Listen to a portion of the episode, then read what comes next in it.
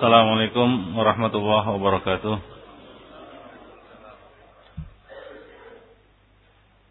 Alhamdulillah. Wassalatu wassalamu ala rasulillah Wa alihi wa sahbihi Wa man tabi'ahum bi ihsan ila yaumiddin amma ba'd. Khonifiddin InsyaAllah pada pagi ini kita akan melanjutkan Kajian kitab Bulughul Maram kita sudah sampai pada pembahasan nawakidul wudu yaitu pembatal-pembatal wudu. Ada beberapa pembatal wudu yang kita sudah jelaskan. Di antaranya adalah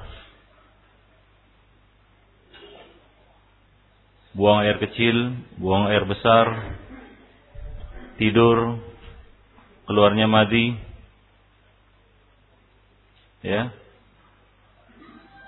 dan kita juga sudah menjelaskan bahwa haid juga merupakan salah satu di antara pembatal wudhu. Nah, berikut ini kita akan menjelaskan masalah yang menjadi khilaf di antara para ulama yaitu masalah menyentuh wanita. Ya bertolak dari firman Allah Subhanahu wa taala aula mastumun nisa. Ya aula mastumun nisa. Surat An-Nisa ayat 43 di situ terjadi perbedaan pendapat di kalangan ulama mengenai makna al-lamas.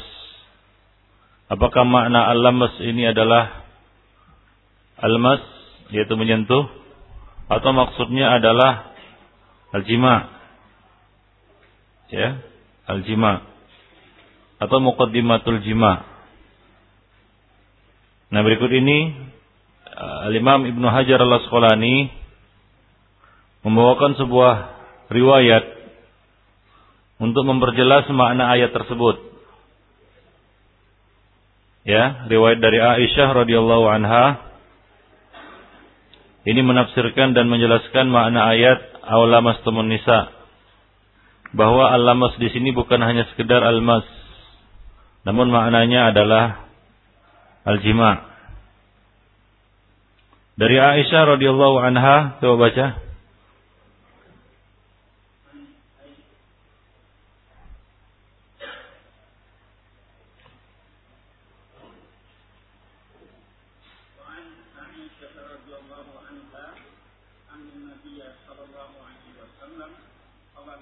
تقبل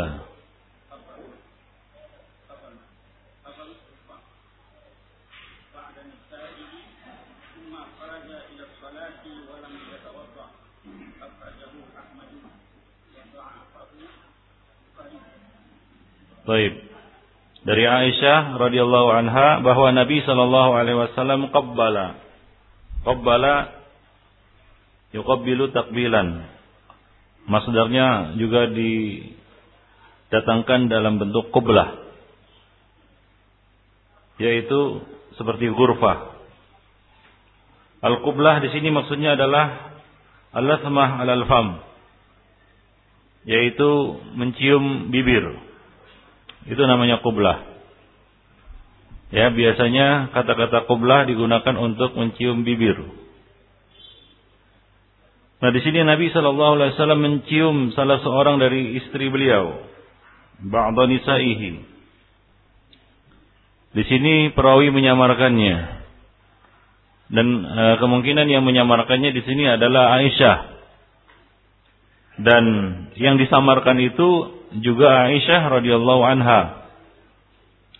Ya, dan ini dikuatkan dengan diperkuat had, e, melalui hadis yang lain yang diriwayatkan oleh Ishaq di dalam musnadnya dari Urwah dari Aisyah anna Rasulullah sallallahu alaihi wasallam qabbalaha wa qala innal qublah la tanqudul wudu.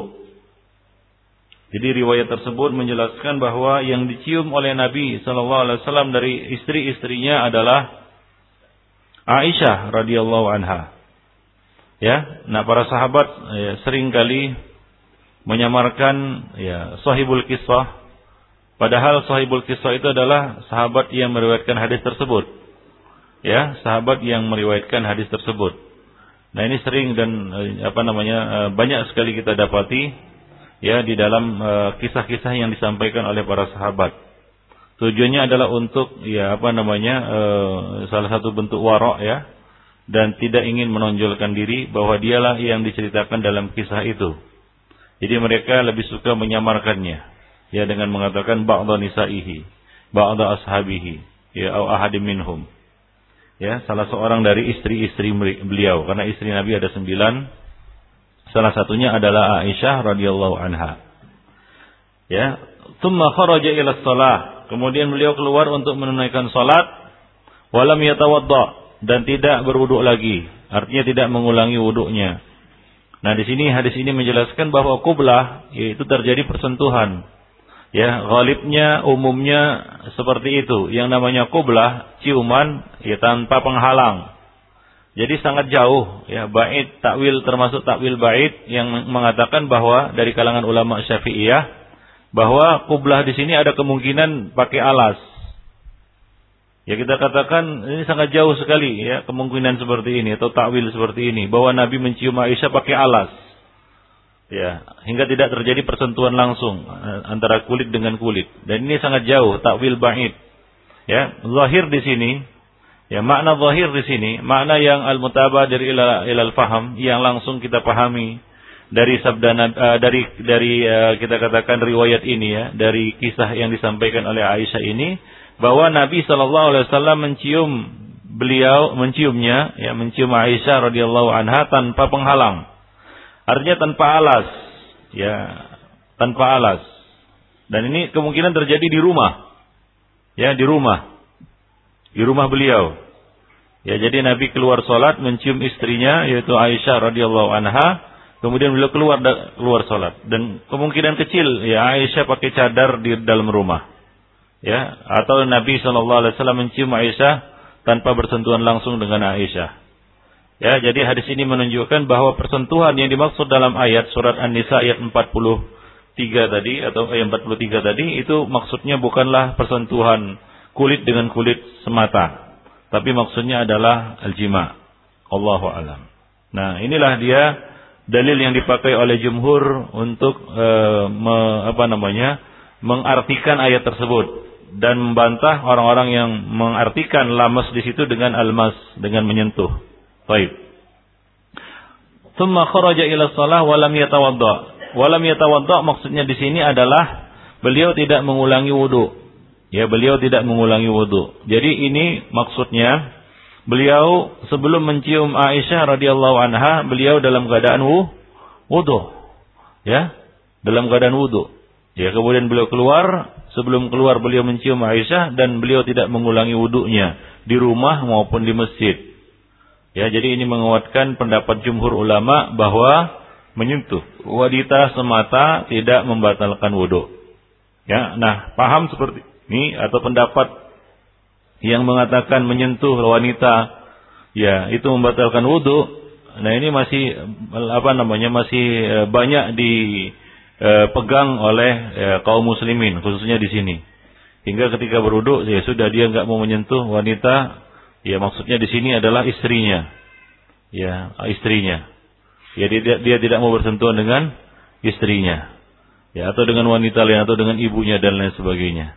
Nah, ini ikhwanifiddin adalah pendapat yang jauh dari ya kita katakan kebenaran. Ya, di antara ulama-ulama Syafi'iyah ada yang mentafsir. Mereka mengatakan ya wanita-wanita yang tidak halal untuk dinikahi, artinya untuk disetubui itulah yang membatalkan wudhu.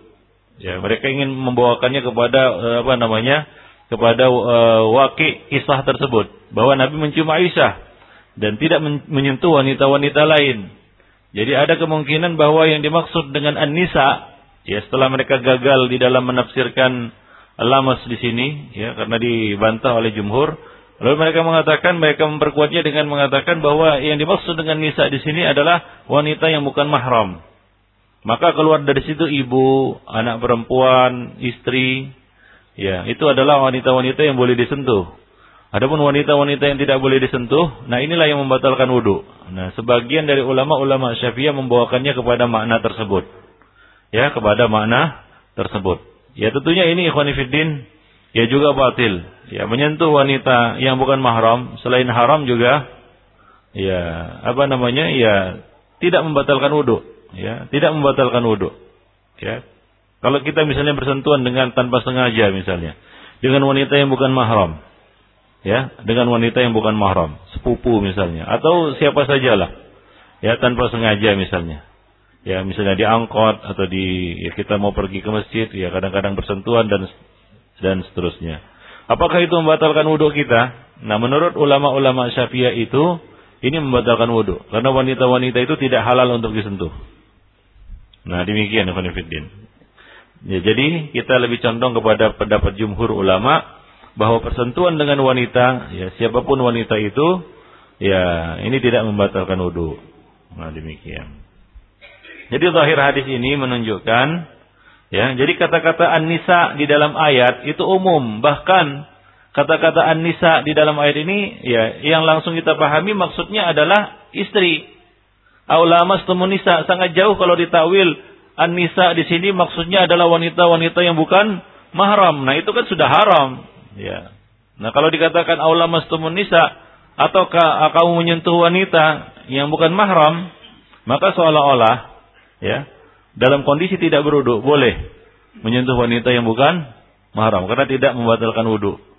Ya eh, apa tidak ada wudu yang batal afwan. Tidak ada wudu yang batal di situ nah jadi ini adalah makna yang ya kita katakan menyimpang maka dari itu kita lebih condong kepada pendapat jumhur ulama Allahu alam jadi zahir hadis ini menunjukkan bahwa takbilul mar'ah mencium wanita yaitu istri dan menyentuhnya la yang kodul wudu Nah, kalaulah mencium saja tidak membatalkan wudhu, apalagi menyentuh. Apalagi tersentuh. Ya, itu beda itu menyentuh dengan ter tersentuh. Baik. Adapun yang dipraktekkan di sini tersentuh saja, mereka mengulangi wudhu. Nah. Nah, itulah dia eh, apa namanya pendapat yang kita pilih di dalam masalah ini. Baik.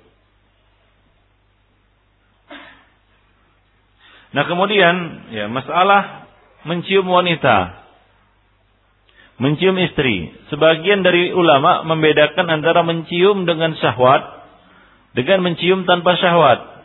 Ya. Sebagian mengatakan bahwa yang afdal adalah membawakan hadis ini kepada mencium tanpa syahwat. Ya, itulah yang tidak membatalkan wudhu.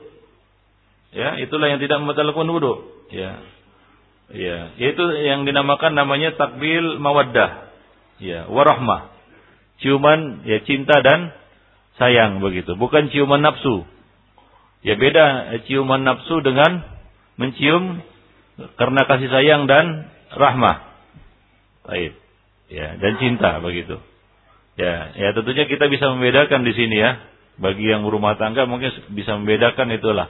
Ya, mencium yang merupakan mukaddimah dari jima dengan mencium ya kita katakan ya, ciuman kasih sayang kan begitu ya ciuman cinta dan kasih sayang ini be berbeda tentunya nah sebagian ulama membawakan hadis hadis uh, hadis tersebut hadis di atas ciuman yang dilakukan oleh nabi ini kepada ciuman tanpa syahwat. Ya? Baik. Nah itulah dia lamas yang dimaksud dalam ayat tersebut. Ya? Yang tidak membatalkan wudhu Adapun yang mencium uh, dengan syahwat, ya ciuman nafsu yang merupakan mukaddimah dari jima, maka sebagian dari mereka mengatakan ini membatalkan wudhu. Ya, jadi kalau seorang suami mencium istrinya dengan ciuman apa namanya kita katakan syahwat, ya, yang yang apa nama ciuman yang menjadi mukaddimah pengantar kepada jima, maka itu membatalkan wudhunya. Mereka berdalil dengan hadis bahwa Aisyah radhiyallahu anha namat mu'taridah fi musalla Nabi sallallahu alaihi wasallam. Fa idza arada ayasjuda ghamazaha fi dhalam ya ingka uh, liyang uh, litakuffa rijlaiha. Bahwa Rasulullah sallallahu alaihi wasallam bahwa Aisyah radhiyallahu anha tidur melintang ya di hadapan Nabi sallallahu alaihi wasallam yang sedang salat. Apabila beliau ingin sujud, maka beliau me menyentuhnya. Ya, di sini romaza artinya menyentuhnya dalam kegelapan. Ya, menyentuh dalam kegelapan, ikhwanifidin. Ini menunjukkan bahwa rumah Nabi gelap. Ya, malam itu dimatikan lampu, biasanya tidur itu mati mati lampu. Ya bukan nggak ada lampu atau ini apa namanya dulu pakai lentera atau semacam obor ya, lilin. Ya bukan tidak ada, cuma sunnahnya memang ya tidur itu mati lampu, dimatikan lampu. Ya itu lebih aman. Nah Nabi Wasallam sholat, sementara Aisyah melintang di hadapan beliau. Ya melintang di sini, ya anggaplah kita katakan melintang di sini tengah-tengah begini.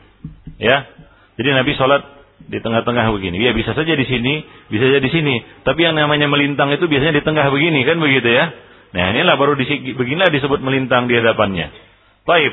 Nah Nabi Shallallahu Alaihi Wasallam apabila ingin sujud beliau me, me, menyentuh Aisyah, ya memberi kode begitu. Dalam kegelapan. Apa maksudnya di sini perawi mengatakan dalam kegelapan? Fitdolam. Ditakuf farijlaiha untuk menarik kakinya ya supaya ada ruang untuk Nabi Shallallahu Alaihi Wasallam untuk sujud. Ya jadi kemungkinan ya yang disentuh oleh Nabi ini banyak. Ya ada kemungkinan menyentuh apa namanya pahanya kan begitu ya perutnya atau mungkin kemaluannya. Tapi ini sentuhan tanpa syahwat. Ya sentuhan tanpa syahwat. Jadi di dalam kegelapan ada kemungkinan juga Nabi agak condong ke arah apa namanya eh, kaki kan begitu ya. Nah demikian. Jadi Nabi menyentuh Aisyah untuk agar Aisyah menarik kakinya hingga ada ruang untuk Nabi ya untuk sujud. Taib. Jadi ada kemungkinan yang disentuh oleh Nabi ini adalah ya eh, kita katakan bagian-bagian tubuh yang biasa disentuh ya ketika jima atau menjadi mukaddimah jima. Ya, entah perut, entah paha kan begitu ya. Nah, ya dan atau pinggul Ya, nah ini tidak apa namanya e, membatalkan salat beliau dan tidak membatalkan wudhu beliau. Ya, nah kalau lah wudhu batal tentu Nabi saw mengulangi salat karena wudhu adalah syarat sah salat. Ya, jadi dari situ e, para ulama mengambil satu kesimpulan bahwa menyentuh tanpa syahwat itu tidak membatalkan wudhu. Namun jika sentuhan itu dengan syahwat maka bisa membatalkan wudhu. Nah itulah yang dimaksud dengan al-lamas atau lamas tumun nisa jadi mereka mengartikan lamas tumun nisa adalah jima dan mukaddimahnya. Jima dan mukaddimahnya. Sebagian yang lain mengatakan tidak. Ya, khusus untuk jima saja. Jadi walaupun dia bergumul dengan istrinya selama tidak keluar madi, mani, ya maka ini tidak membatalkan wudhu. Ya, nah demikian. Wallahu alam bisawab.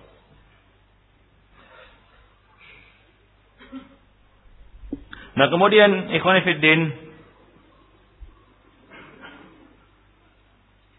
E, khilaf ulama di dalam masalah ini sudah kita sebutkan tadi ya bahwa e, Imam Malik rahimahullah berpendapat bahwa wudhu batal ya ya wudhu menjadi batal apabila seorang yang mutawaddi ya menyentuh ya ya dengan syahwat ya seorang wanita. Ini pendapat Imam Malik. Adapun Imam Asy-Syafi'i jadi menyentuh dengan syahwat. Kalau Imam Malik Nah, adapun Imam Syafi'i mengatakan tidak. Hanya sekedar menyentuh. Seorang laki-laki menyentuh wanita itu membatalkan wudhu. wudu. Adapun Imam Ahmad yang masyhur dari eh, beliau adalah bahwa anak la yakunu illa min masjid min masjid syahwah. Bahwa wudu itu hanya batal apabila sentuhan itu disertai dengan syahwat ya dan tanpa penghalang. Nah demikian tanpa penghalang dan inilah pendapat yang rajih wallahu alam bisawab. Kecuali ya, ya apabila keluar ya madi mani ya walaupun ya kita katakan ya ya dan susah juga dibayangkan dia menyentuh tanpa syahwat keluar madinya. Nah biasanya madi keluar karena adanya syahwat. Wallahu alam. Baik. Nah itulah dia e, masalah menyentuh wanita. Ya apakah membatalkan wudhu atau tidak. Rajihnya adalah tidak membatalkan wudhu kecuali ya kita katakan e, menyentuhnya itu e, dalam bentuk jima atau menyentuh di sini maksudnya adalah mukaddimah dari jima yaitu dengan dengan syahwat. Baik. Lanjutkan.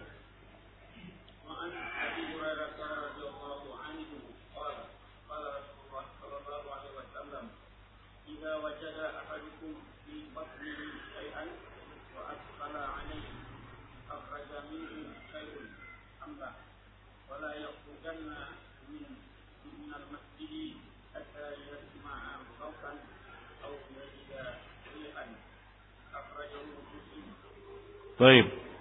Haris Abu Hurairah mengenai ini sebenarnya dalil bahwasanya kentut atau buang angin itu membatalkan wudhu. Ya, buang angin membatalkan wudhu. Cuma masalahnya adalah apa yang disebut buang angin. Kadang-kadang ada seseorang yang bermasalah pada perutnya. Bunyi-bunyi, kruk, kruk, kruk gitu. Kadang-kadang kayaknya keluar, kayaknya. Tapi sebenarnya tidak keluar. Tidak keluar apa-apa. Nah di sini Nabi menjelaskan, ya. Apabila salah seorang dari kamu merasakan sesuatu pada perutnya, perutnya mungkin masuk angin, kembung kan begitu ya, atau bermasalah, atau asam lambungnya naik, macam-macam lah, ya keluhan pada perut. Fa'askala alaihi. Lalu dia bimbang untuk memutuskan. Bimbang memutuskan. Apakah ada yang keluar atau tidak? Ya, apakah keluar atau tidak? Kadang-kadang ini kita rasakan ya, kayaknya mendesakkan begitu ya. Mendesak, mendesak, mendesak, tapi kita berusaha untuk menahannya. Nah kadang-kadang ada kayak gelembung-gelembung, kuluk-kuluk gitu kan ya. Kayaknya keluar, kayaknya begitu. Maka Nabi mengatakan, fala yakhrujanna minal masjid. Jangan dia keluar masjid untuk wudhu. Ya, untuk mengulangi wudhunya. Ya, hatta hingga yasma'a sautan aw yajidarihan. Hingga dia mendengar suara. Nah, kentut itu ada dua macam. Kentut yang dengan bunyi. Ya, kalau orang Arab bilang ini namanya durot. Kentut tanpa bunyi namanya fusa. Ya, jadi orang Arab membedakan. Kalau orang kita enggak, sama saja, sama-sama kentut kan gitu ya. Baik yang yang namanya dengan suara maupun tanpa suara, sama-sama dibilang apa? Kentut. Ada ada ada sebutan lain. Ya paling-paling yang yang apa namanya yang eh, yang yang lebih halusnya itu apa? Buang angin kan begitu ya. Dilarang buang angin di sini kan gitu. dilarang kentut kan gitu. Dilarang kentut di sini gitu. Jadi orang Arab membedakan kalau dengan suara ya namanya apa? Durot. Kalau tanpa suara namanya apa? Fusa. Ya, jadi ada kentut tanpa suara dia. Yang yang keluar hanyalah bau gitu ya. Tiba-tiba bau. Nah ini namanya fusa. Nah kalau ada kentut, ada bau, ada suara, ada bau apa namanya? Ada suara, ada bau. Apa namanya? Kentut. Iya, ikhwanifidin. Durot, namanya durot. Jadi orang Arab tidak mempersoalkan masalah baunya. Ya orang Arab membedakan antara bersuara atau atau tidak. Baunya nggak begitu masalah kata. Tapi jangan pula kentut dekat orang Arab kan begitu. Marah juga dia. Ikhwanifidin azan ya Allah. Tapi kalau dengan suara biasanya orang ter, uh, sebagian suku itu tersinggung. Iya kan? Nah. Jadi oh, mungkin di sana ada ada ada penguan apa apa namanya ada papan pelang yang berbunyi ya dilarang durot boleh pusa kan gitu apa dilarang durot boleh boleh pusa Baik Khonifuddin jadi di sini Nabi mengatakan hingga dia mendengar suara ada suaranya kan? Macam-macam lah suaranya ini ya. Nggak usah ditirukan lah ya. Ya. Macam-macam suaranya. Tapi terdengar dia. Ya Ya, kan kita bukan ya apa namanya peka atau tuli ya, kita dapat mendengarnya. Atau orang yang yang di samping bisa men, mendengar. Baik. Au yajidarihan atau dia mendapatkan angin yang keluar, yaitu bau maksudnya di sini. Dia dapat mencium baunya. Nah, kalau misalnya nggak ada suara, tapi ada baunya, baunya menyebar ke mana-mana semerbak wangi, kan begitu ya? Nah, ini jelas dia dia kentut. Walaupun dia menampiknya mengatakan, wah nggak ada bunyinya kok nggak bunyi katanya. Ya, tapi ada bau. Dia mendapatkan baunya, rihnya. Rihnya, baunya ke ke mana-mana. Nah artinya dia kentut. Nah Nabi Wasallam mengatakan, ya janganlah dia pastikan itu kentut hingga dia mendapati dua perkara. Yang pertama dia mendapati suara, yang kedua dia mendapati baunya, tercium baunya. Nah demikian Ikhwan Fiddin rahimani wa rahimakumullah. Jadi janganlah kita mengikuti was-was. Sebagian orang ada yang selalu mengikuti was-was setan. Ya, di dalam salat hingga karena sibuk mengikuti was-was ini dia lalai dari salatnya. Hilang kekhusukannya. Kenapa? Karena terus bergolak dalam hatinya batal enggak, batal enggak hingga sebelum sampai menjelang salam Baru dia pastikan, wah nggak usah batal sajalah sayang kan setan yang bermain di situ, ya kan? Nah selama sholat bukan bergolak gitu kan, kayak kayaknya keluar. Hingga dia dalam hatinya terus berbolak-balik antara dua kalimat aja, batal tidak batal tidak batal tidak kan begitu ya? Nah baru sadar dia nggak batal ya sebelum sebelum salam. Nah ini namanya permainan syaitan. Dibuang was-was itu dan konsentrasi ke sholat. Katakan ya nggak ada suara, nggak ada bau, lanjutkan kan begitu. Ya dalam sholat biasanya syaitan datang, kinzib. Ya dia hembuskan seolah-olah ya kadang-kadang perut ini pun dipermainkan oleh syaitan kan begitu ya. Macam-macam lah kan begitu ya, bergolak perut ini. Ya, bunyi-bunyi juga kadang-kadang kan gitu. Kadang-kadang waktu melakukan rukun-rukun tertentu kayak-kayaknya keluar kan gitu ya. Terutama waktu rukuk dan dan sujud. Nah, itu kayak-kayaknya keluar. Itu jangan dihiraukan. Ya, kalau nggak mendapatkan dua perkara ini, yaitu tidak mendapatkan suara, tidak mendengar suara dan tidak mencium bau, lanjutkan sholat kita. Ya, jangan diikuti was-was syaitan. Nah, sebagian orang mengikuti was-was syaitan, Bunyi saja perutnya ulangi wudhu. Ya. Padahal keroncongan ya. Bukan apa-apa, keroncongan belum makan kan gitu ya. Nah, demikian. Baik. Jadi ini harus diperhatikan ya. Baik.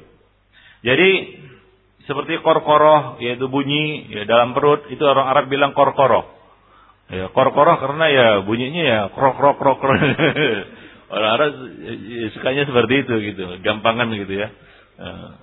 Kalau bunyinya krok krok krok krok korkoroh kan gitu ya. Nah, supaya mudah diingat. Baik. Yaitu ya, maksudnya adalah taraddud rih fi, fi batnihi, yaitu memutarnya perut apa apa memutar perut. Memutarnya angin di dalam perutnya. Berputar-putar angin itu dalam perutnya. Orang-orang bilang angin duduk kan gitu. Tapi angin yang angin nggak ada yang duduk.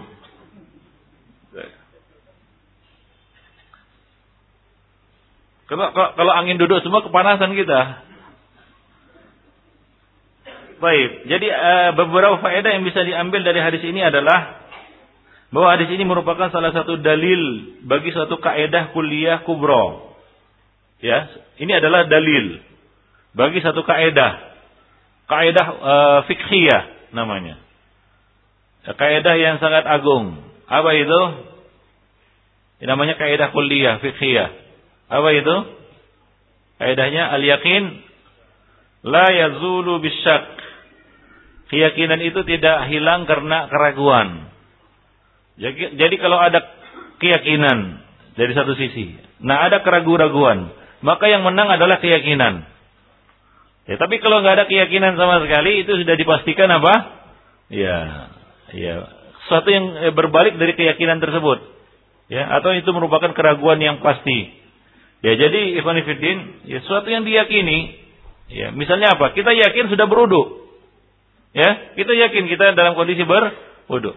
Nah, keyakinan ini ya tidak akan hilang, ya tidak akan apa terangkat dengan adanya keraguan-raguan.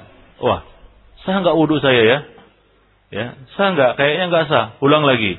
Nah, udah wudu, waduh, kentut nggak ya? Ya, akhirnya apa? Kerjanya wudu terus.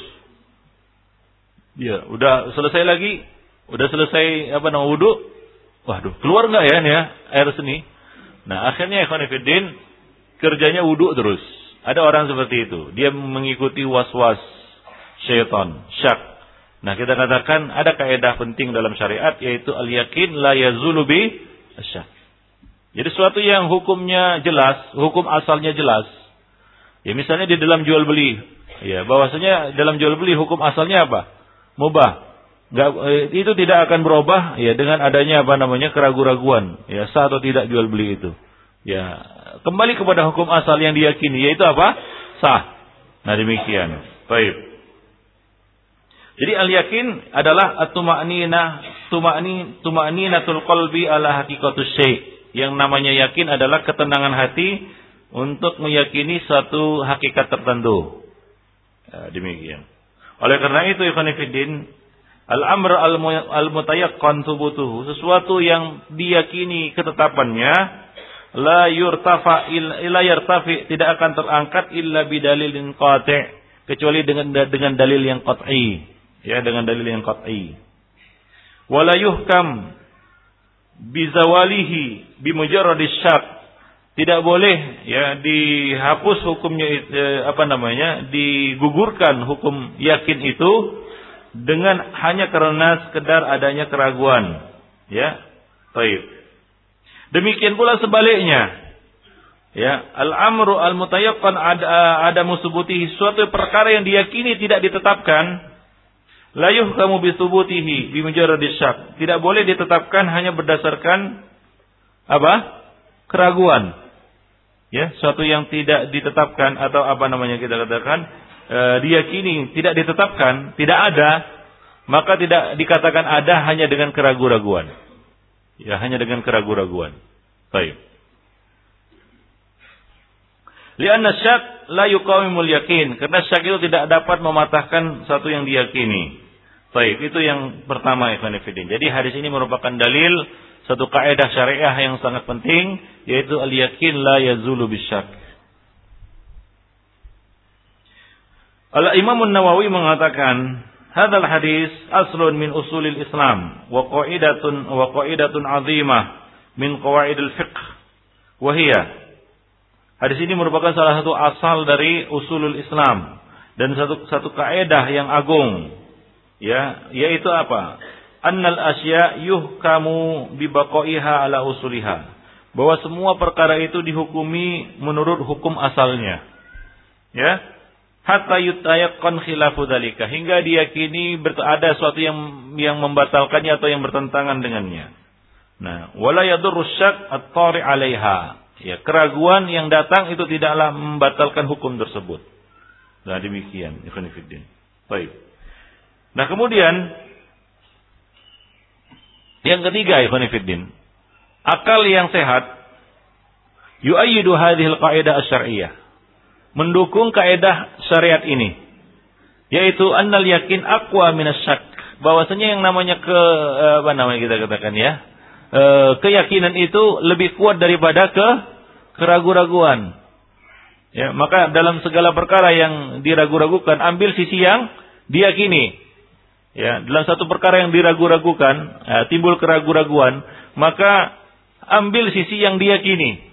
Karena keyakinan ini tidak akan bisa dipatahkan dengan keraguan. Contohnya apa? Kalau antum tawaf, lupa. Ya. Lupa sudah berapa kali putaran. Ya, asik lihat-lihat orang aja kan begitu ya. Ada orang Turki, ada orang Iran. Asik lihat-lihat lupa dia berapa kali sudah putar, putar-putar itu lupa dia. Ya, berapa kali, berapa kali putaran ini. Ya. Apa yang harus dilakukannya? Hingga timbul ragu ya dalam hatinya. Karena lupa tadi, timbul ragu dalam hatinya. Ya, kira-kira sudah sembilan kali atau sepuluh kali ya.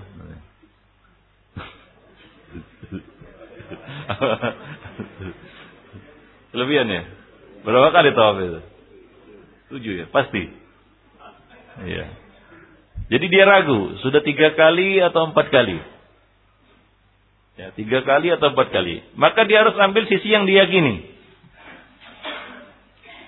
Apa sisi yang diyakini di sini? Bilangan yang paling kecil. Yaitu hitung tiga kali. Ya, hitung tiga, tiga kali. Jangan hitung empat. Karena itu diragukan. Yang diyakini adalah tiga. Nah itu sisi yang diyakini. Nah jangan pula ambil lima kan gitu ya. Tiga atau empat, ah, lima saja lah. Ini namanya mau cepat siap. Demikian pula salat ikhwanifidin. Ya, demikian pula salat. Kalau antum ragu, tiga rakaat atau empat rakaat? Tiga atau empat? Tiga atau empat? Tiga atau empat? Nah, berapa rakaat? Antum hitung. Tiga. Ya, karena itulah yang di sisi yang diyakini. Ada pada empat itu masih diragukan, ya kan? Keraguan itu ada pada empat sebenarnya. Nah kalau antum ragu, satu kali sujud atau dua kali sujud, satu sujud atau dua sujud, ragu ini. Sudah satu kali sujud atau dua kali sujud ini, lupa. Ya, karena lupa timbullah keraguan-keraguan. Atau ambil yang mana? Hah? Satu. Kenapa? Itulah sisi yang di diyakini. Nah, kalau antum lupa hingga ragu, Sudah ruku atau belum? Maka mana yang antum hitung? belum. Iya. Ya, karena itu hitungnya 0 dan 1 kan gitu ya. Yang diyakini belum lah. Karena asalnya itu belum. Kan begitu ya. Nah, sujudlah. Apa? Afwan rukuk lah. Nah, demikian ikhwan Nah, itulah dia kaedahnya, penerapannya. Jadi, al-yakin la yazulu bisyak. Jadi, ambillah sisi yang diyakini dan tinggalkanlah yang diragu-ragukan tadi. Ya, da'ma la yari da'ma yaribaka ila ma la yaribak. Ya, baik. Itu di dalam aplikasinya di dalam apa namanya? Di dalam ibadah. Kalau di dalam bab muamalah Bagaimana? Kalau antum lupa, sudah bayar utang atau belum? sudah belum? Sudah. Kalau utang ya sudah aja lah katanya. ya. Nah, dalam bab muamalah tentunya semuanya berkaitan dengan catatan ya, dengan apa namanya. Dan juga berlaku kaidah ini. Ya, ambil sisi yang di diyakini. Nah, itu yang lebih selamat, Yang lebih selamat. Ya, yang lebih selamat. Misalnya antum bertransaksi jual beli. Ini sudah dikembalikan uangnya atau belum? Lupa kan begitu ya. Kadang-kadang seperti itu. Karena ramenya yang beli kan gitu ya. Ini sudah lupa ini. Ini bapak ini udah dikembalikan atau belum? Dia juga lupa kan begitu ya. Maka ambil sisi yang selamat. Ya untuk kita. Itu apa? Belum. Nah demikian. Baik. Selanjutnya Ibn Fiddin. Baik, bentar dulu, bentar dulu. Jadi, idza khuyyila ilal insan, jika terkhayal oleh seseorang, ya, terkhayal, terbayang, ya, tapi belum terasa. Anahu kharaja minhu syai'un nakidun lil wudu. Keluar darinya sesuatu yang membatalkan wudu. Wa ashkala alaihi. Akharaja minhu syai'un amla. Apakah sudah keluar atau belum? Maka uh, al-aslu baqa'u taharah. Asalnya adalah belum belum batal toharohnya. Artinya toharah itu masih tetap ada padanya. Nah demikian. Fala yubtilu wudu fala yabtulu wudu'uhu. Nah wudunya itu tidak batal. Wala yubtilu wudu'ahu dan janganlah dia batalkan wudunya. Nah demikian. Baik. Dan jangan dia keluar dari salatnya jika dia sedang. Baik. Hingga Al Imam Al Bukhari membuat hadis, uh, membuat bab untuk hadis ini Beliau membuat bab-bab la yutawadda la yatawadda min asy hatta yastayqin. Tidak perlu beruduk karena keraguan hingga diyakini. Ya, misalnya kita antara maghrib dan isya. Ya, antara maghrib dan isya. Ya. Kita yakin bahwasanya wudhu belum batal. Maka silakan sholat. Tidak mengapa sholat walaupun kita tidak e, mengulangi wudhu itu. Ya, meskipun kita katakan boleh seseorang itu ya beruduk kembali untuk sholat. Tapi ya, tidak perlu ya, tidak harus. Artinya tidak harus di sini dia mengulangi wudhunya. Selama dia yakin wudhunya itu belum batal. Nah kemudian rih, angin yang keluar dari dari dubur dengan suara atau tanpa suara ini membatalkan wudhu. Angin yang keluar dari dubur. Nah ini masalahnya pada wanita. Bagaimana angin yang keluar dari kubul wanita? Farjinya. Batalkah wudhunya atau tidak? Ulama berbeda pendapat di sini. Mereka mengatakan kepada kaidah umum yaitu sesuatu yang keluar dari kubul dan dubur membatalkan wudhu. Ya. Nah, jadi mereka berpendapat batal wudhunya. Sebagian mengatakan tidak. Ya, itu adalah apa namanya? Suatu yang eh, keluar seperti sendawa yang tidak membatalkan wudhu. Wallahu a'lam bishawab. Namun amannya ya wudhu lah. Baik. Nah kemudian ya e, perkara berikutnya yang bisa kita petik dari hadis ini adalah haramnya kita berpaling dari sholat tanpa sebab yang jelas. Nabi mengatakan janganlah dia keluar dari masjid. Dia dalam uh, hadis ini ya, janganlah dia keluar dari dari masjid. Artinya apa? Jangan dia putus sholatnya. Kalau keluar masjid dia, dia dilarang. Apalagi kalau dia sedang sedang sholat, maka jangan batalkan sholat tanpa tanpa sebab. Hadis ini menjelaskan bahwa haramnya berpaling dari sholat tanpa sebab yang jelas. Jadi ini eh, lebih kepada bermain-main ya di dalam sholat atau dengan ibadah sholat. Nah itu dilarang. Bermain-main dengan ibadah sholat dilarang. Misalnya seorang sholat, ya Ya, kemudian beberapa saat kemudian, ah batal lah. Gitu. Sholat lagi, takbir lagi kan begitu ya, batal lagi. Tanpa sebab, nah ini haram hukumnya. Kecuali dengan sebab, ada sebab yang menuntut dia untuk keluar dari sholat itu.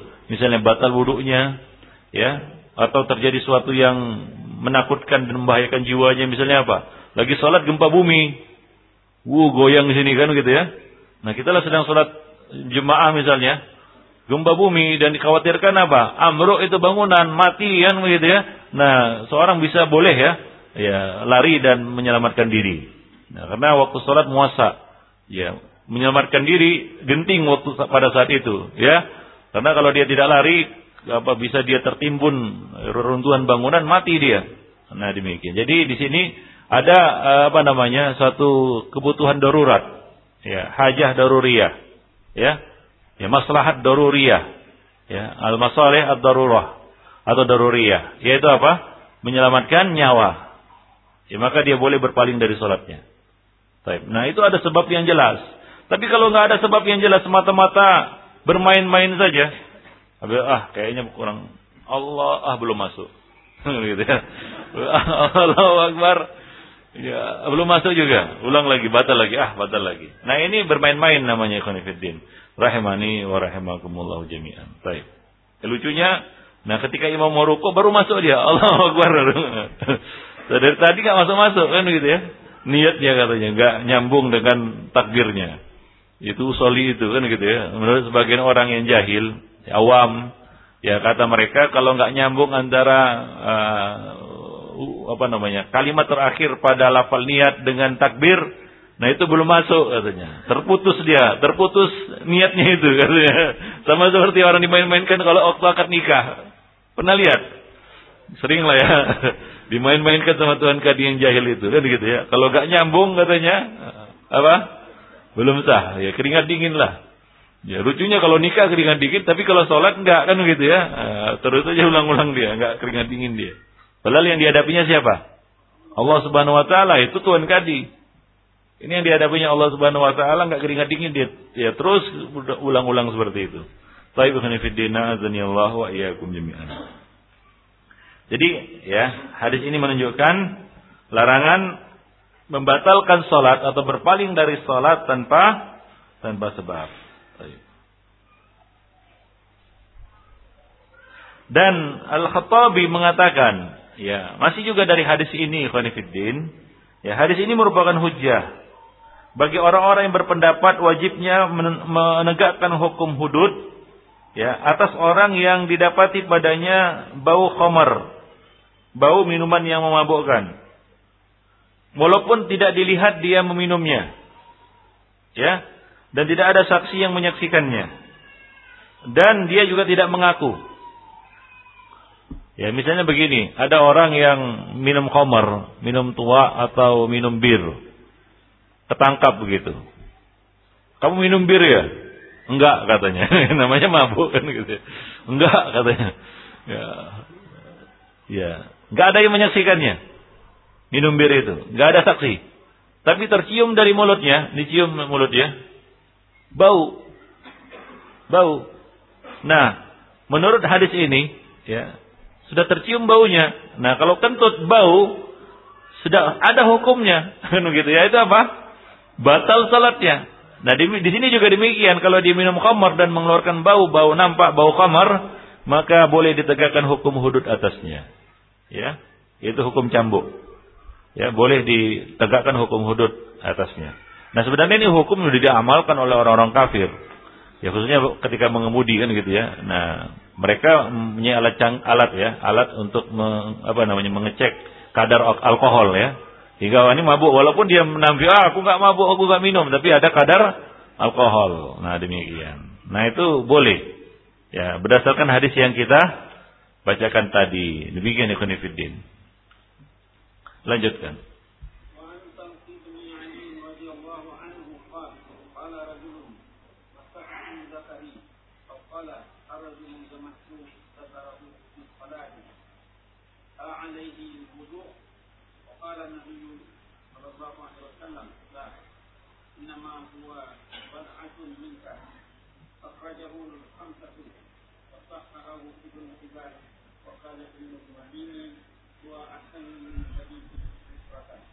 طيب باجي hadis Busra selanjutnya.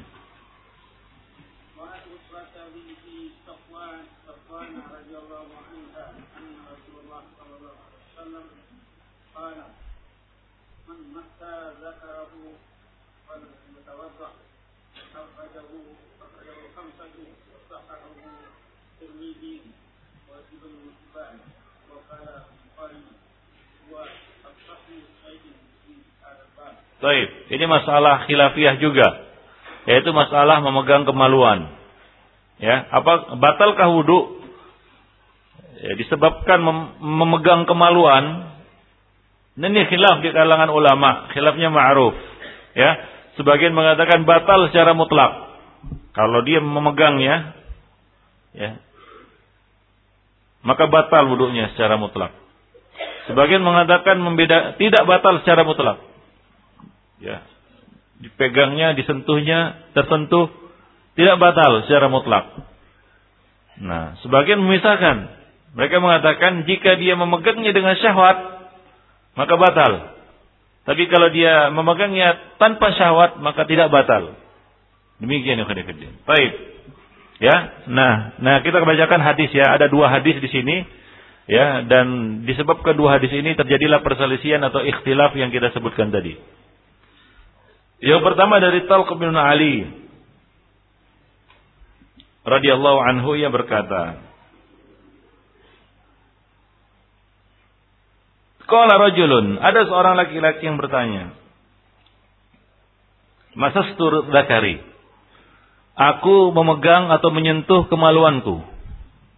Auqal atau dia mengatakan, Ar-rajulu yamassu zakarahu fi shalah. Seorang laki-laki menyentuh kemaluannya di dalam salat alaihi wudu apakah dia harus berwudu? Artinya batal wudunya dan dia harus mengulangi wudu. Faqala Nabi sallallahu alaihi wasallam la tidak. Innama huwa bad'atun minka. Sesungguhnya ya kemaluanmu itu hanyalah salah satu bagian dari tubuhmu. Artinya apa? Sama seperti kamu memegang kuping ya memegang apa? Kepala memegang hidung ya memegang tangan ya sama seperti anggota-anggota tubuh yang lainnya. Itu tidak membatalkan wudu. Demikian ya Fiddin Ya, baik. Jadi ini hadis yang digunakan oleh kelompok yang mengatakan tidak batal wudhu karena memegang kemaluan. Tidak batal wudhu karena memegang kemaluan. Baik. Adapun hadis yang berikutnya itu Busrah binti Sofwan. Ya, dia mengatakan bahwa Rasulullah SAW bersabda, "Man massa dzakarahu falyatawadda." Barang siapa menyentuh kemaluannya maka hendaklah dia berwudu. Zahir hadis ini mengatakan atau menjelaskan memegang kemaluan, menyentuhnya, ya, maka itu membatalkan wudhu seseorang. Ya, Al Bukhari mengatakan, huwa asahu syai'in fi hadzal bab. Ini adalah hadis yang paling sahih di dalam bab ini, yaitu di dalam bab batalnya wudhu, ya, karena memegang kemaluan. Sementara Al Ibnu Madini mengatakan sebelumnya tentang hadis apa namanya? Talq bin Ali, huwa ahsanu min hadisi min hadisi Busrah. Hadis ini lebih bagus daripada hadis Busrah. Lebih bagus daripada hadis busrah. Taib ikhwanifiddin. Nah, khilaf di dalam masalah ini sudah kita singgung tadi ya. Nah, dan kaidah mengatakan ya, i'malud dalilain i'malud dalilain aula min ihmali ahadihima. Itu kaidah. Mengamalkan, memakai dua hadis sekaligus itu lebih bagus daripada membuang salah satu dari keduanya. Kalau kita pilih pendapat yang pertama dan kedua yang mengatakan batal secara mutlak atau tidak batal secara mutlak, ini akan mengorbankan salah satu dari dua hadis ini. Kalau kita katakan batal secara mutlak, maka ini mengorbankan hadis Talq bin Ali. Ya, membatalkan hadis Talq ibnu Ali. Kalau kita katakan tidak batal secara mutlak, maka ini akan membatalkan hadis Busrah binti Safwan.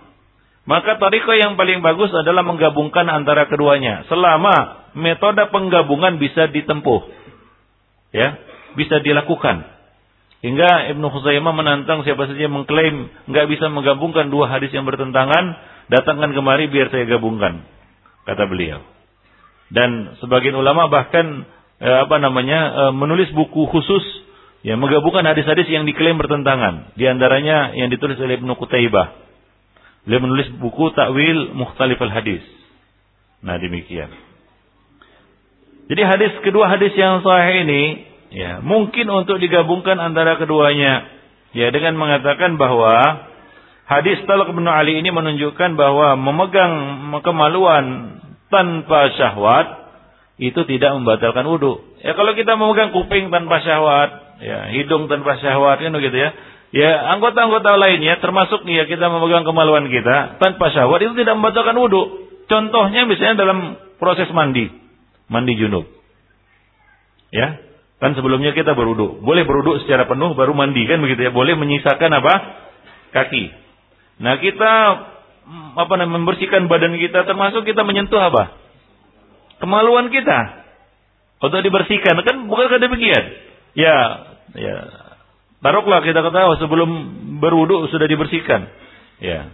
Ya kita katakan anggaplah seperti itu. Ya di dalam proses membersihkan badan, ya itu tidak akan lepas kita menyentuh kemaluan kita, tersentuh atau menyentuh atau bagaimanalah. Ya kita katakan ya.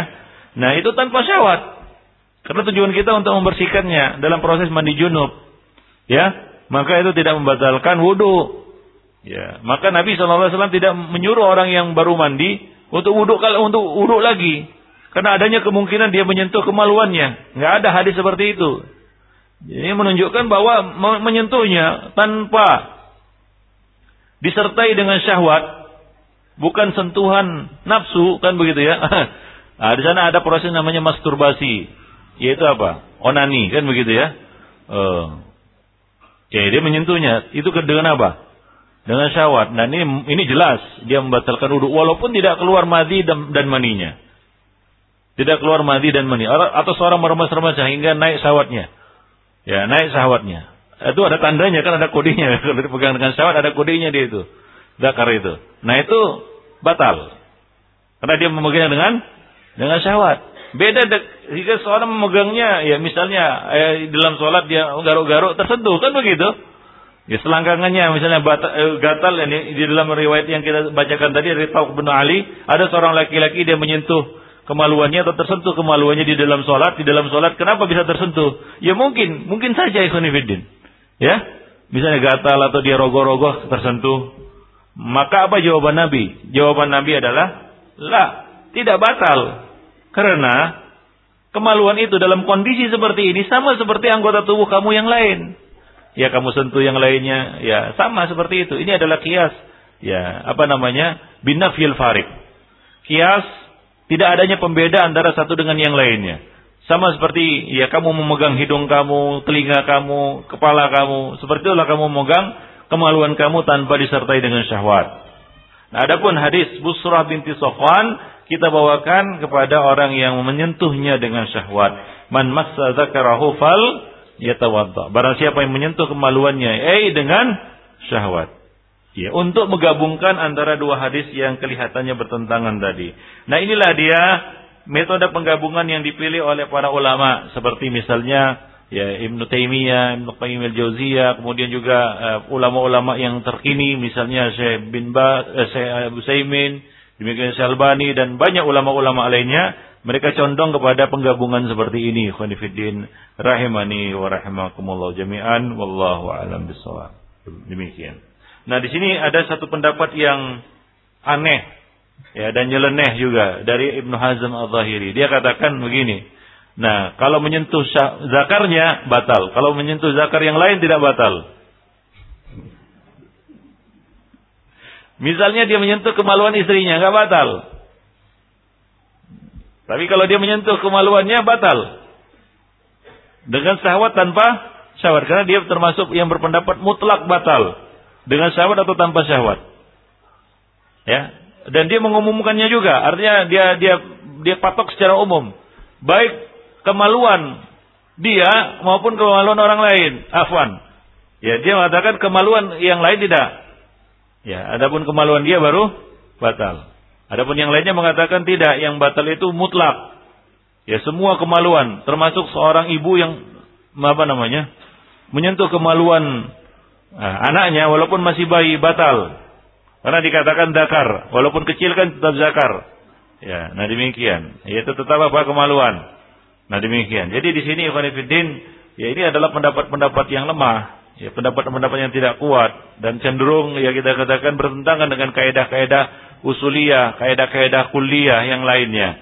Demikian pula yang mengatakan zakar membatalkan tapi farji tidak. Jadi wanita memegang farjinya tidak membatalkan wudhu karena itu tidak disebut sebagai zakar. Mereka berpatok kepada apa? Lafal tekstual yang ter, yang tertera di dalam hadis tersebut. Nah, jadi ini menguatkan pendapat jumhur ya apa namanya ulama atau pendapat ulama-ulama yang ya kita katakan uh, terkenal ya bahwa menyentuh dengan syahwat itulah yang membatalkan wudhu. Baik itu farji maupun zakar. Baik itu farji maupun zakar. Baik kemaluannya maupun kemaluan orang orang lain. Nah demikian, istrinya atau dan sejenisnya. Wallahu alam bisawab. Lanjutkan.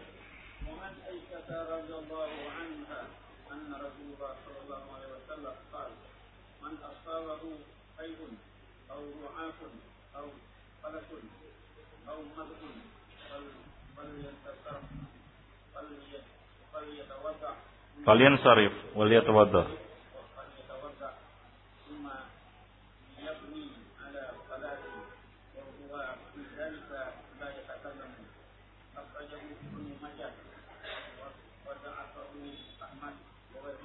Taib. Hadis ini dhaif ikhwan fillah dan ini masyhur di kalangan ulama ya bahwa ya eh, mas, eh, beberapa masalah. Yaitu muntah. Ya kemudian ingus. Ya kemudian apa? E, kolas yaitu dahak yang banyak itu semi muntah. Tidak dikatakan muntah tidak juga dikatakan dahak. Agak banyak namanya kolas. Ya. Oh madi, adapun madi ya, madi yaitu yang keluar dari kemaluan karena apa namanya karena syahwat, memikirkan syahwat atau karena kerja berat. Maka hendaklah dia berpaling dan apa? Berwudu dikatakan di sini. Ya, summa summa liyabni ala salatihi wa huwa fi dzalika la yatakallam. Tapi hadis ini dhaif bukan. Berkaitan dengan muntah. Ya. Muntah. Muntah dengan sengaja memang membatalkan puasa. Ya. Atau muntah tidak sengaja tidak membatalkan puasa. Itu puasa ya, bukan wudhu. Nah, itu masalah puasa. Nah, berkaitan dengan wudhu, ya, baik itu sengaja maupun tidak sengaja, kita muntah dengan sengaja, ataupun tidak sengaja, itu sama-sama tidak membatalkan wudhu. Inilah pendapat yang lebih kuat ya di kalangan eh, ya, di dalam masalah ini. Ya. Nah, Al Imam Malik dan Imam Syafi'i mengatakan ya, bahwa keluarnya perkara-perkara yang disebutkan tadi tidak membatalkan wudhu walau kathir, walau kathura, walaupun banyak. Ya, demikian juga Al-Al-Baghawi mengatakan huwa qaulu aktsari sahabat wa tabi'in. Ini adalah pendapat mayoritas sahabat dan tabi'in. Ya, demikian juga An-Nawawi mengatakan lam yasbut qat anna Nabi sallallahu alaihi wasallam wudu min. Tidak ada satu hadis pun yang sahih yang menjelaskan bahwa Nabi mewajibkan wudu dari hal-hal itu, yaitu apa? Muntah, ingus, daha dan sejenisnya. Ya. Adapun madi ini ini sudah kita bahas sebelumnya bahwa madi itu membatalkan wudu. Baik. Ya, tiga perkara sebelumnya yaitu apa? Kai hadis ini tidak sahih ya. Jadi hadis ini ada dijadikan sebagai sandaran bahwa orang yang muntah dalam sholat, ya, atau orang yang keluar ingus dalam sholat, berdahak dalam sholat, maka batal sholatnya, dia ambil wudhu, ya batal wudhunya, ya, lalu dia berwudhu, kemudian dia balik lagi sholat dimulai dari apa? Dari berapa rakaat ke berapa dia tinggalkan?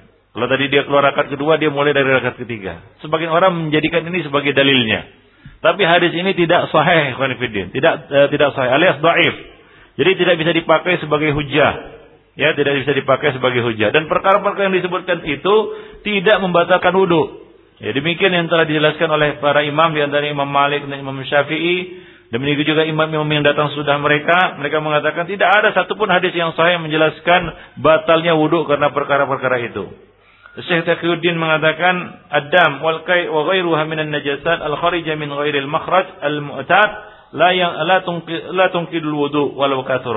Darah, muntah dan yang selain keduanya ya dari najis-najis yang keluar dari tubuh tidak dari keluar dari tempat yang mu'tad, yang biasa, maka itu tidak membatalkan wudhu walaupun banyak. Jadi darah keluarnya darah, ya sebagian orang mengatakan darah keluar darah itu membatalkan wudhu. Ya eh, ini jelas ini bertentangan dengan eh, wakil realita bahwa ada sahabat yang sholat dipanah dengan anak panah hingga berdarah tapi ia terus mengerjakan sholat. Nah demikian. Ia tidak membatalkan sholatnya.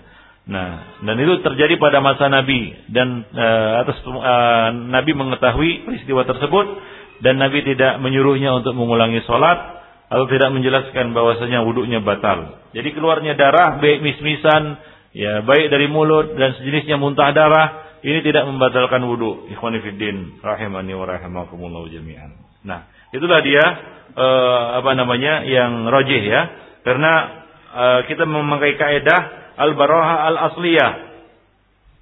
Al-baraha al-asliyah. Pada asalnya ikhwan ya al-aslu baqa'u taharah. Pada asalnya orang itu suci. Ya, ketika dia sudah berwudu, tidak batal wudunya kecuali dengan sesuatu yang diyakini. Sementara tidak ada hadis sahih menjelaskan batalnya perkara uh, wudu dengan perkara-perkara itu. Yang kedua, tidak adanya kias yang sahih yang bisa dikiaskan dengan perkara-perkara itu. Ya, tidak bisa dikiaskan. Ya apa namanya muntah dan ingus dengan apa? Keluar salah satu dari dua dua jalur yaitu kubul dan dan dubur. Beda itu beda jauh. Demikian juga tungki ya. Teler apa teler? Ya dan jenisnya itu tidak membatalkan wudhu. Nggak bisa kita katakan dikiaskan dengan yang keluar dari salah satu dari dua jalan kubul dan dubur. Jauh sekali kiasnya ikhwan ya. Tempatnya sudah jauh kan begitu ya Kiasnya juga jauh di situ, nggak bisa dikiaskan. Jadi kias di sini tidak diterima. Ya tidak bisa diterima. Baik. Nah itulah masalah mengenai muntah, ruaf, ruaf itu adalah ingus, ya, yang keluar dari hidung. Kemudian eh, apa? Kolas, kolas adalah al-qai, yaitu muntah yang la yazidu ala mil ilfam, yang tidak lebih dari apa namanya eh, di mulut saja, apa sebatas kapasitas mulut saja ya atau yang kurang dari itu. Ada muntah ada yang muntah dari perut kan begitu ya, itu namanya koi. Tapi kalau muntah ya sekedar apa yang ada di kerongkongan kan begitu ya. Ini namanya kolas, ya itu juga tidak membatalkan wudhu. Ikhwanifiddin. Rahimani wa rahimakumullah jami'an. Wallahu alam bisawab. Nah demikian ikhwanifiddin. Nah berikutnya nanti akan kita bahas tentang pembatal wudhu yang lain yaitu mengenai masalah eh, e, makan daging onta. Apa? Makan daging onta. Makan daging onta ini membatalkan wudhu. Nanti akan kita jelaskan. Ya. Demikianlah syariat membedakan. Mungkin ada yang mengatakan, Ustaz, di sana ada yang daging yang lebih keras daripada daging onta. Maksudnya pengaruhnya, bukan ya kalau dimasak lembek semua. Maksudnya pengaruhnya terhadap badan yang lebih keras daripada daging onta dan halal. Misalnya daging kijang, rusa, ya, atau daging kancil kan begitu ya, atau yang lainnya daging jerapah. Oh ya, jerapah halal. Ya, gimana cara nyembelihnya? Manjat dulu. Manjat dulu. Atau daging banteng kan begitu ya? Itu keras keras juga dia. Tapi ya syariat tidak bisa dikiaskan dengan logika. Ya, syariat menetapkan dia membatalkan wudhu hanya daging onta. Bukan, ah itu kan karena dia di Arab, bukan.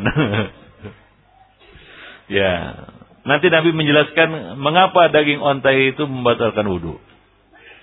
Uh, ada sebabnya. Dan ini adalah masalah tauqifiyah, gaib ya yang harus diterima dengan keimanan. Ya bukan dengan perasaan dan logika.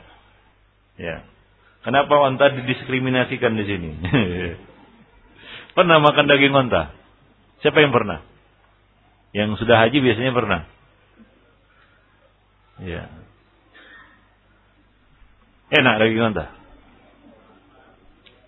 Enak kalau gratis itu. Ya Ya nanti akan kita bahas pada pertemuan yang akan datang insya Allah. Nah demikian saja ikhwan fiddin. Nah selanjutnya kita mau tanya jawab ya. Siapa yang ingin bertanya?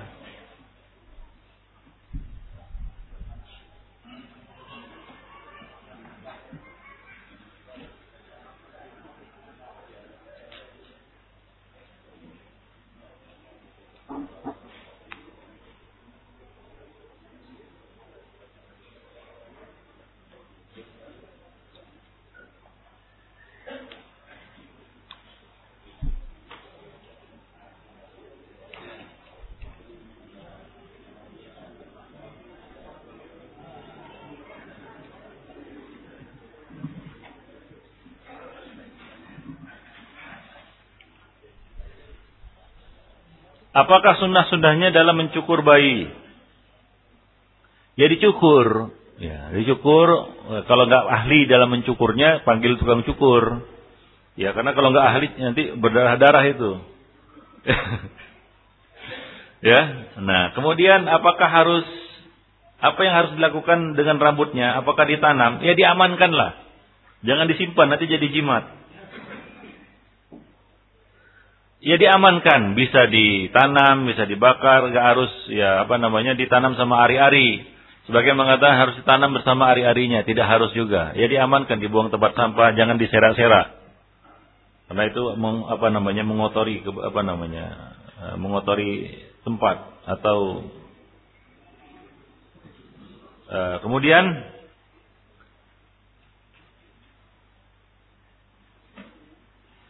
Apakah terlupanya duduk tawarruk di dalam salat subuh atau salat Jumat harus sujud sahwi? Tidak.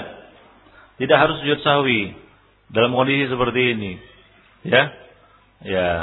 Kalau dia berpendapat ya salat-salat dua rakaat tasahudnya itu tawarruk lalu dia iftiros atau sebaliknya dia berpendapat iftiros tapi dia tawarruk ya Haruskah dia sujud sahwi karena itu?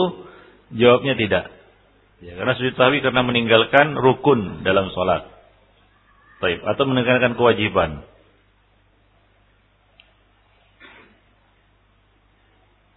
Nah, terlebih lagi ini masalah khilafiyah masih.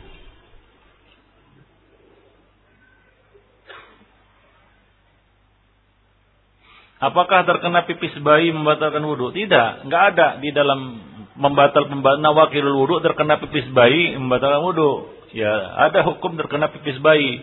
Apa itu? Kalau bayi perempuan, kalau bayi itu belum makan dan bayi itu ada berjenis kelamin perempuan, maka di dia apa? Dicuci. Nah, kalau bayi laki-laki belum makan, belum mengonsumsi makanan, ya masih menyusu maksudnya, di dibersihki itu saja. Ya nggak perlu diulang wuduknya. Ya, karena itu tidak membatalkan wudhu.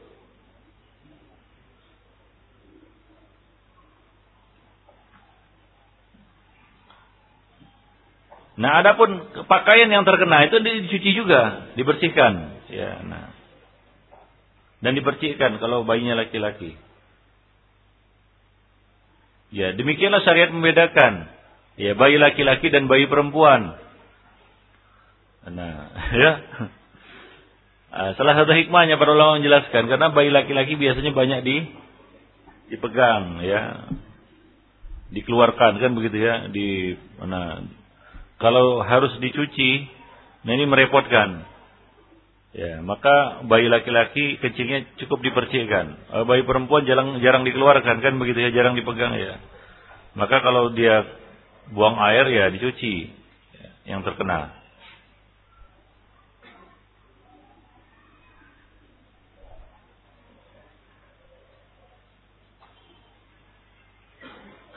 Apakah eh, pakaian yang terkena cipratan lumpur dapat digunakan untuk sholat saat perjalanan menuju masjid? Ya, lihat lumpurnya gimana. Kalau lumpur lapindo, apa itu?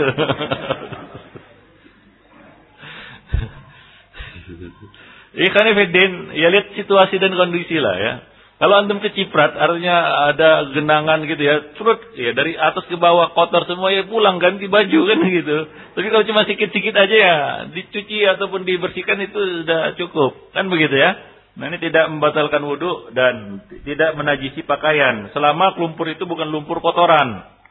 Ya lumpur lah kita katakan ya bercampur dengan tanah kan begitu ya. Nah itu tidak membatalkan wudhu dan tidak menajisi pakai. Cuci saja dari bab kebersihan. Karena kalau kita pakai kotor-kotor seperti itu akan mengganggu orang-orang yang sholat. Nah demikian. Tapi kalau antum kena lumpur lapindo harus mengungsi.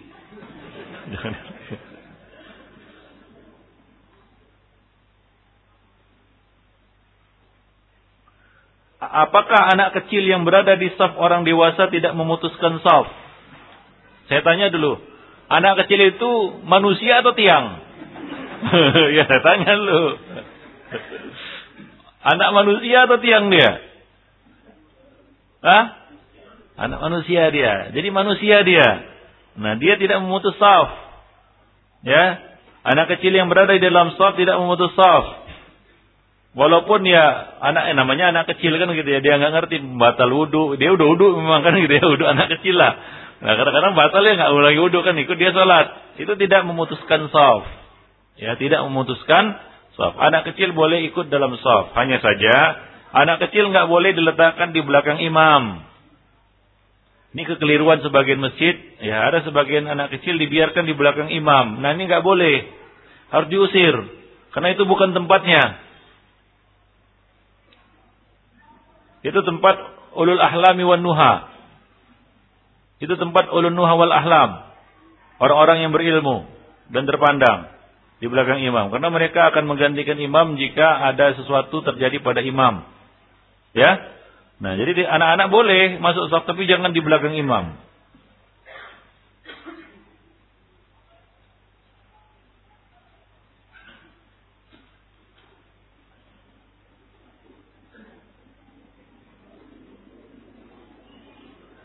Ketika bangun dari sujud menggunakan kedua telapak tangan yaitu ya jenis sholat ya itu sunnah.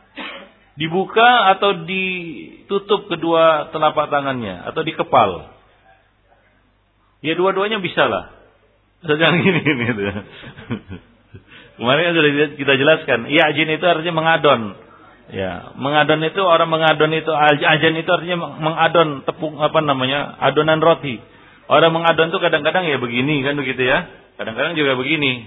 Nah, pernah melihat, melihat orang mengadon apa namanya tepung roti untuk membuat roti. Ya kadang-kadang begini, ya kadang-kadang juga begini. Dua-dua dilakukannya seperti itu, maka boleh melakukan dan mengamalkan kedua-duanya. Wallahu alam. Asal yang begini tadi kan itu pamer kekuatan namanya, pamer kehebatan. Dua-duanya sahih, wallahu alam. Karena lafal di dalam hadis itu dikatakan al-ajan, ya'jinu fi shalah. Karena Rasulullah ya'jinu fi shalah. Al-ajan artinya mengadon, seperti orang mengadon, mengadon roti. Nah, ada dua kaifiat tadi kita sebutkan.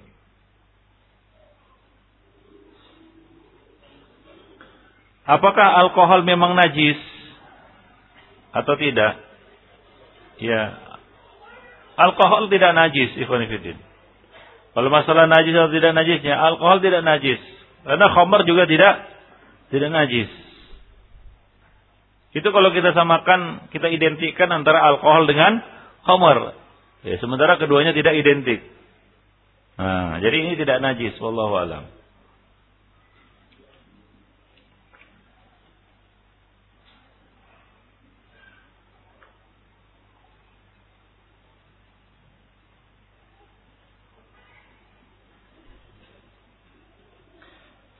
Ada orang masbuk, sholat dahar, sholat subuh. Imam sudah selesai. Orang tadi berdiri untuk melengkapi yang kurang. Apakah orang ini mengeraskan bacaan Al-Qurannya? Ya boleh.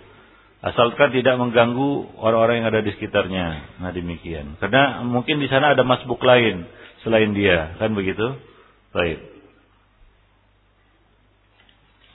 Karena kalau ada lima orang masbuk sama-sama mengeraskan suara, rame itu.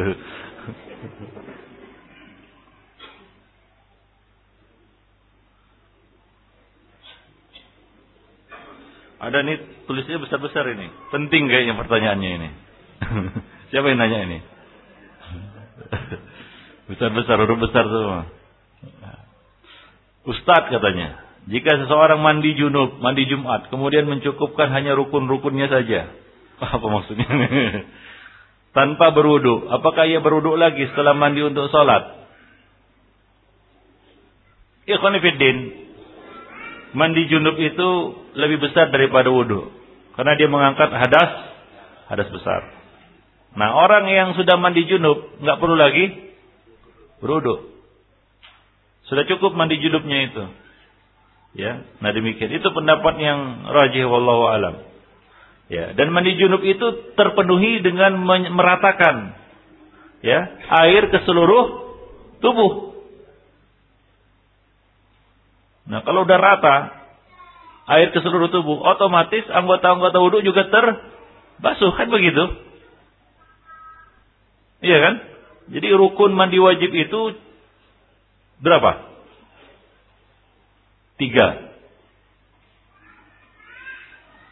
Siapa bisa menyebutkan rukun mandi wajib? Wah, berapa kali antum mandi wajib dalam sehari? Malu bilangnya. Apa rukun mandi wajib? Ada tiga. Ada kasih bocoran lah tiga. Itu wajib, apa rukun ini? Gak boleh tinggal ini. Ah iya bagus. Niat. Kemudian apa? Basmalah. Yang ketiga meratakan air ke seluruh tubuh. Nah itu dia. Kalau, kalau tiga ini sudah terpenuhi sudah sah mandi wudu, mandi junubnya. Nah seorang ya di pinggir danau dia di pinggir sungai ya niat pasang niat Bismillah lompat gitu, gitu bahasa gua. Ya udah selesai. Itu mandi mandi junub. Walaupun ada di sana kriteria sifat mandi junub sesuai dengan sunnah nah, Nabi. Ya kanan dulu kan gitu ya. Yang sunnah-sunnahnya kiri. Kemudian didahului dengan apa? Wudhu. Tapi itu bukan syarat. Bukan rukun. Ikhwanifidin. Wallahu alam.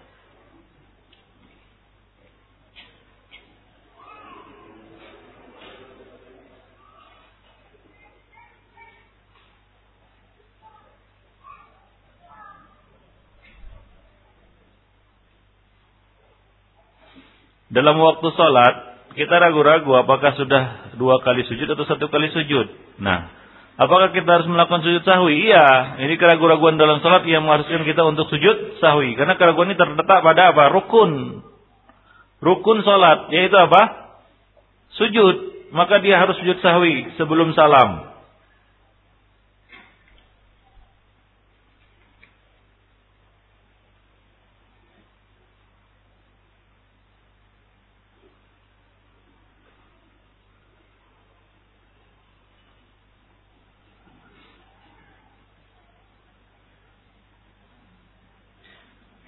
Adik saya lahir hari Selasa. Adik saya lahir hari Selasa. Eh, saya salah. Adik saya melahirkan pada hari Selasa. Dan ingin melaksanakan akikah. Jadi hitungannya bagaimana? Ya tujuh hari setelah melahirkan. Tujuh hari setelah bayi itu lahir. Artinya hari ketujuh. Dalam riwayat lain diperjelas. Maksudnya adalah hari ke ketujuh. Jadi ya. Kalau dia bayi itu lahir hari Selasa, maka hari ketujuhnya hari apa? Ayo. Ada yang nggak sepakat di sini. Berarti akikahnya ada dua kali. Kalau suami istri beda hitungan kan dua kali akikahnya itu. Mantap lah. Tapi kalau lahirnya hari Selasa, akikahnya hari apa? nah kita hitung sama-sama. Selasa, Rabu, Kamis, Jumat, Sabtu, Rabu. Kamis, Kamis enggak. Senin, eh apa tadi? Selasa, Rabu, Kamis, Jumat, Sabtu, Ahad, Senin. Berarti hari Senin. Hari Senin dicukur kan begitu ya. Kemudian dia apa lagi? Jadi kasih nama, kemudian diakikahi. Ya. Kalau nggak mampu hari Senin, tambah tujuh hari lagi. Ya, Senin depan. ya, dan seterusnya. Nah demikian ikhwan fillah nazani Allah wa jami'an uh, berkaitan dengan akikah.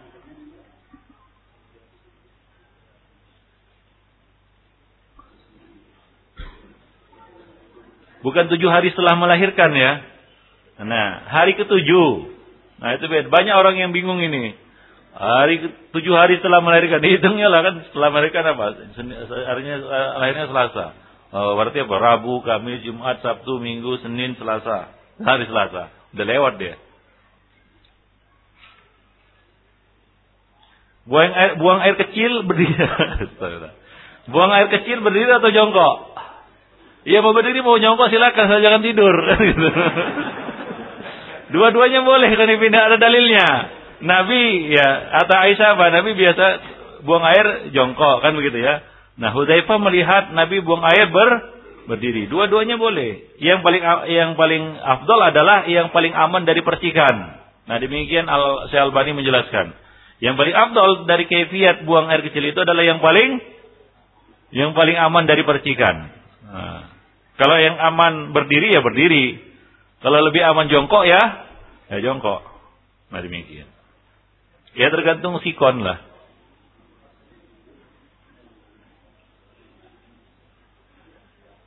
Nah, ini ada yang tanya nih. Ustadz, ketika menahan buang angin, angin, saya merasa seperti ada yang keluar sikit. Maka apa yang saya lakukan selanjutnya? nah ini juga was-was termasuk Ibn ya. Tadi kan sudah disebutkan, kalau kalau ragu keluar atau tidak, ya itu bisa jadi karena ditahan. Biasanya karena ditahan. Kalau nggak ditahan nggak akan ragu itu kan gitu ya agak susah, agak susah membayangkannya. Atau nggak menahan tapi ragu kan gitu ya.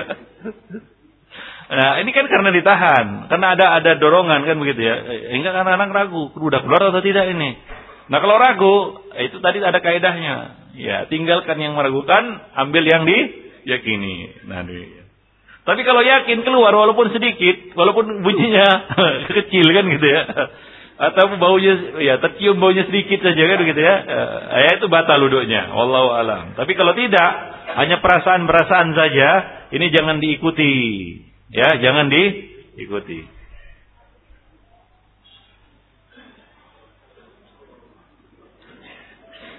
Bagaimana dengan angin yang keluar tanpa bau dan suara? Wah ini angin keluar tanpa bau dan suara. Ya jelas ikhwanifiddin itu galibnya. Ya. Biasanya umumnya kalau kita ambil sampel ya dari 100 orang yang kentut gitu ya. 99 persen mungkin atau 95 persen lah di atas 90 persen yang jelas ya pasti ada suara atau ada bau itu dia. Ya, itu tidak menutup kemungkinan nih seperti ini. Nggak bersuara nggak berbau. Ya tetap juga kentut batal kan gitu. Ayo ada juga yang tanya seperti ini.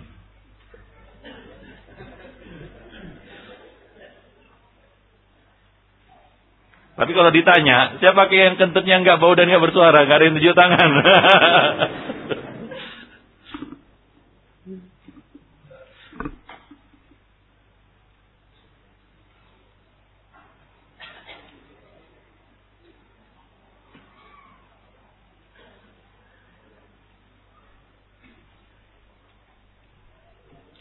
Apakah benar sholat sunat rawatib qabla zuhur itu empat rakaat? Iya, ada macam-macam riwayat dari ada riwayat Abdullah bin Syakik ya. E, dari Aisyah bahwa Nabi mengerjakan empat rakaat sholat rawatib zuhur di rumah, empat rakaat dan ya sebelum zuhur ya, kemudian empat rakaat sudah zuhur. Ada juga riwayat Abdullah e, bin Umar menyebutkan dua rakaat. Jadi dua-duanya bisa dikerjakan. Nah, dua rakaat sebelum, dua rakaat sudah atau empat rakaat sebelum dan sesudah.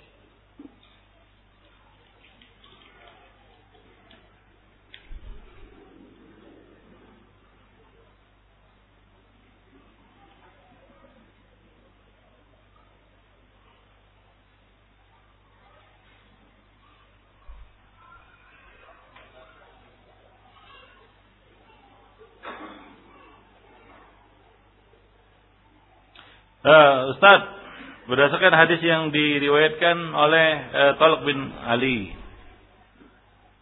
yang menyatakan menyentuh kemaluan tanpa menimbulkan syahwat atau tanpa syahwat tidak membatalkan wudhu. Tapi jika kita melihat bahwa kemaluan uh, adalah tempat keluarnya kotoran, ya, sekalipun dalam keadaan bersih, tapi pada wanita sering mengalami keputihan. Apa hal itu tetap membatalkan wudhu? Yang menyentuh najis itu tidak membatalkan wudhu ikhwanifidin. Apa? Menyentuh najis itu tidak membatalkan wudhu, sengaja maupun gak sengaja. Tapi antum harus membersihkan diri dari najis. Sengaja antum pegang najis, Batal nggak wudhu? Nggak batal. Cuma antum harus bersuci dari najis itu hingga hilang najis itu dengan air atau sejenisnya. Paham? Nah, itu dia.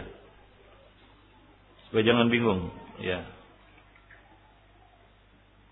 Jadi memegang kemaluan dengan syahwat itu akan berpotensi mengeluarkan madi, ya. Ya, mengeluarkan mani. Tahulah kan gitu kalau dengan syahwat memegang kemaluan, ya. ya ada kemungkinan keluar madi, kan begitu ya. Nah, di dalam sholat pun susah untuk nahannya, kan begitu. Uh, atau sudah itu pasti akan ada dorongan untuk keluar itu madi. Biasanya seperti itu. Maka dikatakan batal kalau dengan syahwat. Bukan karena itu tempat kotor. Ya, artinya apa? Sengaja megang yang kotor-kotor saja nggak batal wudhu, begitu. Cuma harus di dicuci lah, karena uh, uh, najis bersih dari najis, suci tempat dan pakaian, ya badan, pakaian dan tempat. Ini merupakan syarat sah salat. Ini tulisan halus kasar saya nggak bisa baca.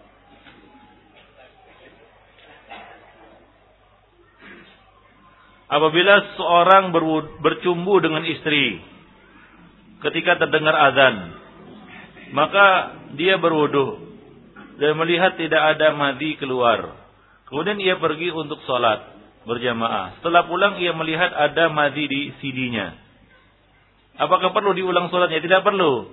Tadi kan keraguan-keraguan juga.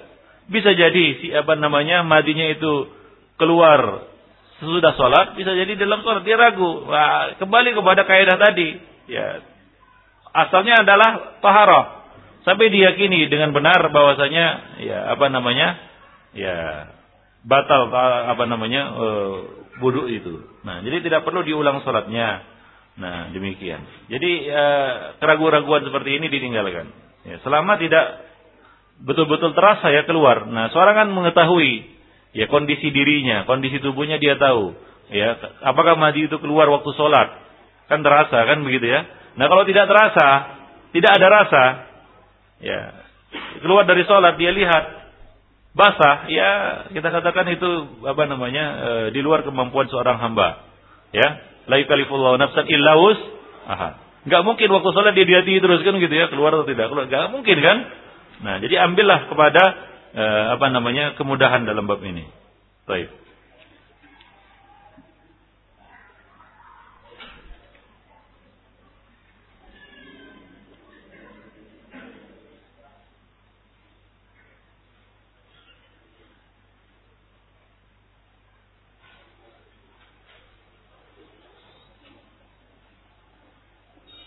Ini sudah sudah pernah dibahas kayaknya. Entah di sini atau di Mukhlisin lupa nah.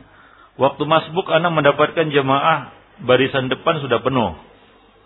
Ya. Namun barisan kedua ada dua orang. Yang satu paling kanan, yang satu lagi di tengah-tengah. Mana harus diikuti? Aduh, susah ya. Nah, nggak tahu saya. Ikuti mana yang lebih dulu datang. Nah, kalau yang di kanan duluan datang, ya di kanan itu yang diikuti. Kalau yang tengah duluan datang, ya tengah itu yang diikuti. Karena yang yang kedua itu nyempal dia, memutus dia. Kalau nggak tahu gimana? Iya, bisa juga. Antum satukan dua orang itu kan gitu.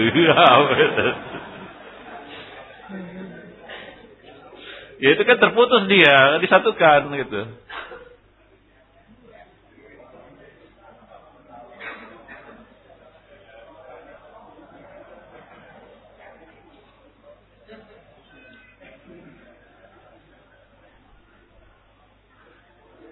Apakah nggak baca Bismillah sebelum mandi wajib mandinya nggak sah?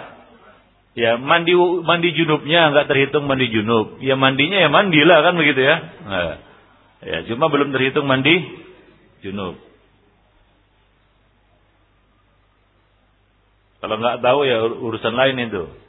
Ya setelah tahu ya nggak boleh ditinggalkan kan begitu. Wah selama ini nggak tahu Ustaz, mandi junub begitu aja ya. Namanya juga jahil.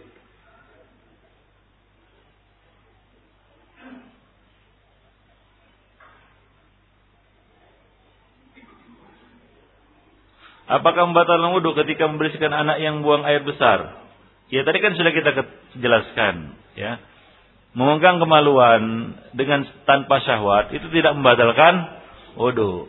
Kalau kita menceboi anak kita, nggak batal wudhu kita. Ya. Tadi sudah kita jelaskan, menyentuh najis itu tidak membatalkan wudhu. Ya, hanya saja setelah mencebok anak itu, ya cucilah tangan itu, kan begitu? Ya.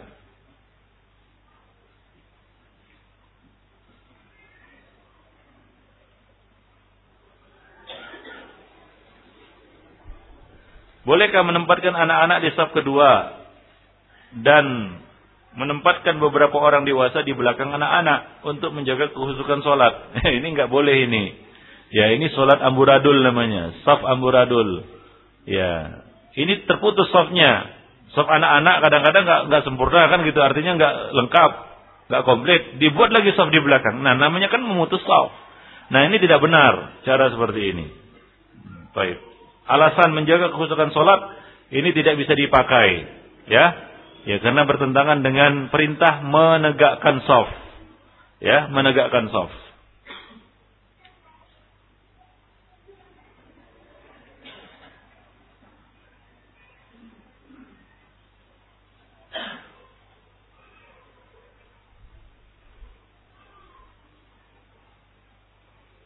Apa hukumnya membuat acara walimah menabalkan nama anak? Hukum menghadirinya. Wallahu alam saya nggak tahu ini. Tanya yang lain lah. Ah, dibikin juga acara walimah khitan dan seterusnya.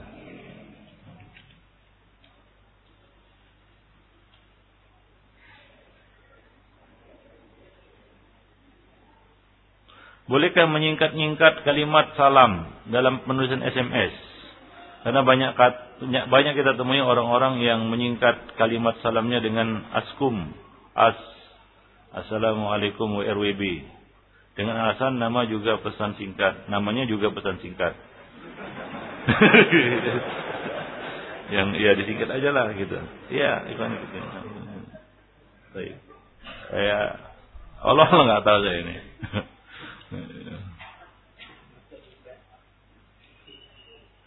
Allah alam Ya bagusnya ya, kita cerita bagusnya ya. Bagusnya nggak disingkat. Ya, ditulis secara lengkap. Walaupun hanya assalamualaikum kan begitu ya. Ya, kadar yang paling apa namanya? Yang paling e, rendah minimal. Demikian juga sebenarnya Shallallahu Alaihi Wasallam itu tidak boleh disingkat, ya, menjadi sau. Demikian Subhanahu Wa Taala Ya hanya saja ya kalau ditulis komplit uh, terpaksa pesan singkatnya bertambah biayanya kan begitu ya. Nah, harusnya jadi satu saja jadi dua kan begitu ya karena ya assalamualaikum warahmatullahi wabarakatuh. Ya kita berdoa kepada Allah Subhanahu wa taala kan gitu ya. Wah, ya, panjang. Ya bagusnya seperti itu. Cuma kalau antum ya tidak mau menuliskannya dengan singkatan, ya gak usah ditulis. Apa? Gak usah ditulis. Doa aja dalam hati dengan niat berdoa.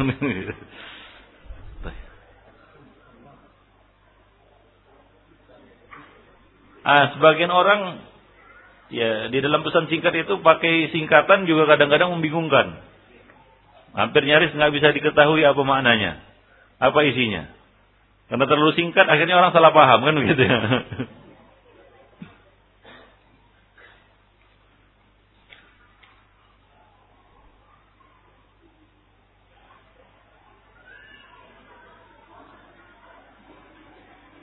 Ustaz gimana cara menasihati ikhwan kita yang sedang majelis yang sedang majelis ngobrol dengan temannya?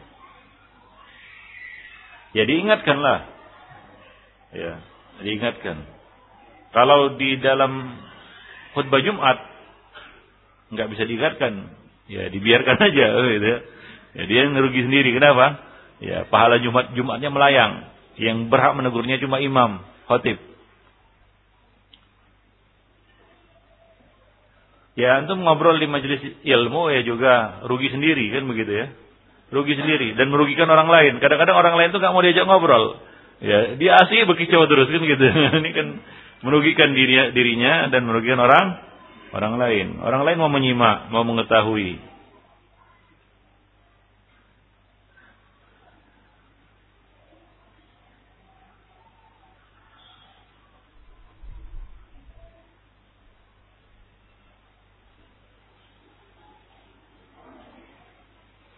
Menahan kentut batal gak sholat? Ada yang tanya begitu. Ya kalau nggak sampai kentut nggak batal. Cuma kalau sampai menggeleter-geleter badan itu, gitu ya. artinya itu sudah keluar dari kekusukan. Ya, keluar dari sholat. Bagaimana cara keluar sholat? Hah? Ya berdaham kan begitu ya. Ya. Kemudian keluar kan begitu. Uh supaya nggak nampak kali mau kentutnya kan begitu nah, ya seperti itu jadi kalau kentut itu sudah nggak tertahan tapi apa namanya gini-gini kan gitu ya nah, ya. Ya sudahlah. Kata orang sekarang ikhlaskan saja gitu. Karena ini memudaratkan ke salat kita. Salat kita jadi tak khusyuk ya. Jadi samakan dengan apa? Menahan apa? Buang air kecil dan buang air besar. Apa hukumnya sholat di tempat yang gelap? Ya nggak apa-apa. Nggak ada masalah. Asal dipastikan tempatnya tempatnya apa? Suci. Jangan tempat gelap tapi nggak jelas kan gitu. Hidupkan lampu ada kotoran di depan. Ya maksudnya Nabi sholat di rumah beliau di tempat yang gelap karena beliau tahu tempat beliau di kamar beliau di mana tempat yang suci kan begitu ya. Nah tapi kalau tempat gelap nggak jelas, ya antum nggak tahu, ya pastikan kesucian tempat salat. Nah itu saja, bukan masalah nggak boleh salat di tempat yang gelap. Masalahnya berkaitan dengan salah satu syarat sah salat, yaitu sucinya apa? Tempat.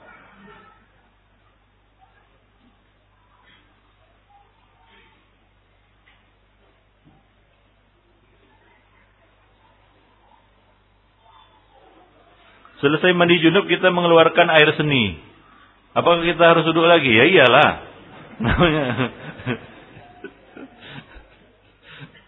Ya, Khonifidin. Mungkin ini udah jelas sebenarnya. Cuma agak bingung-bingung kan gitu ya. ya. Ya jelas. Kita kembali kepada kaidah. Ya, kalau itu jelas antum buang, buang air seni setelah setelah mandi junub ya batal. Sebagaimana batalnya antum setelah mandi junub antum buang air besar. Ya batal juga kan? Nah, habis mandi junub antum makan kambing, makan apa? Afan unta, ya batal. Nah, demikian. Wallahu a'lam bishawab. Demikian ikhwan pertemuan kita pada hari ini. Ya, lebih dan kurang saya mohon maaf. Subhanakallah bihamdik, asyhadu an la ilaha illa anta wa astaghfiruka wa.